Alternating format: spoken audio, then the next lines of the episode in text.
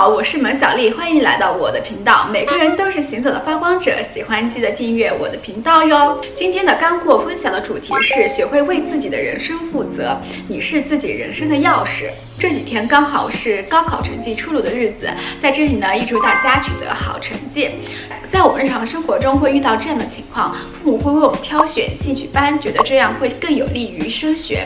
等到我们高考的时候，选择专业的时候，会觉得这样的专业比较有前景，未来比较好找工作。可是等我们上了大学，会发现这样的专业跟我们想象的完全不一样，甚至根本就不是我们自己真正想要读的东西。然而之后，等我们步入社会之后，朋友或父母可能会觉得这样的工作比较适合你，比较稳定，或者说这样的工作比较高薪。试问一下，我们真的了解我们自己吗？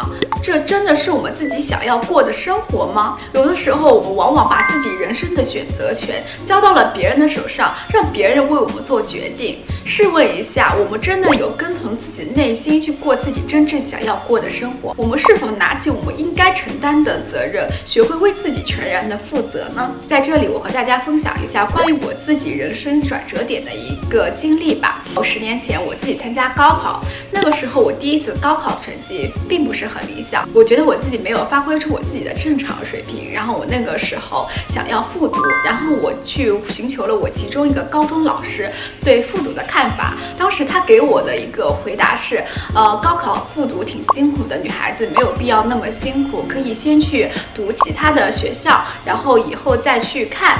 当时我听到这个老师的话的时候，我的心里并不是这样认同的，我心里有一个强烈的直觉，就是告诉我我一定要去复读。当时我跟我的父母说，我想要去复读。后来呢，我就去复读了。在我复读的期间，看到我的同龄人已经进入大学的新生活，说不羡慕那是假的。但我的内心一直知道，这是我自己选择的一条路，这也是我自己一个人必须要走的一条道路。我想有一天，当我回望来路的时候，我一定会很感激那个时候为自己而努力而奋斗的那个自己。其实当时老师对我说的那些话，可能很多人都不能够。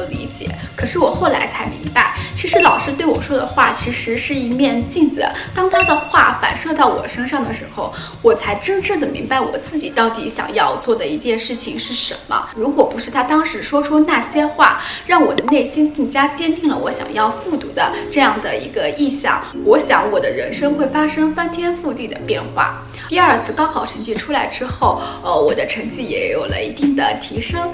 当时我的父母希望我能够读像金融、会计、教师这些专业的方向，但是我自己内心知道，我自己根本不喜欢这样的专业。后来我自己研究了一下高考志愿的填报，后来选择了我自己所喜欢的院校和专业，自己填报了高考志愿，投递了出去。后来我很快收到了我自己学校的录取通知书。通过分享。我自己的故事，我希望大家能够明白，有的时候啊，我们要学会为自己的人生负责。有的时候，我们可以向专业人士或者是父母、老师去咨询他们的意见，但是回过头来，我们还是要回到我们。内心去明白自己真正想要的是什么。当然，不管是高考还是其他人生的转折点，我们不管是做出了怎样的抉择，我们都应该要好好的面对每一个当下，去体验这段旅程带给我们的成长。好了，这次的干货分享就到这里了，希望我的经历能带给你一些启发。如果你也喜欢我的视频，欢迎关注我的频道，一键三连哟。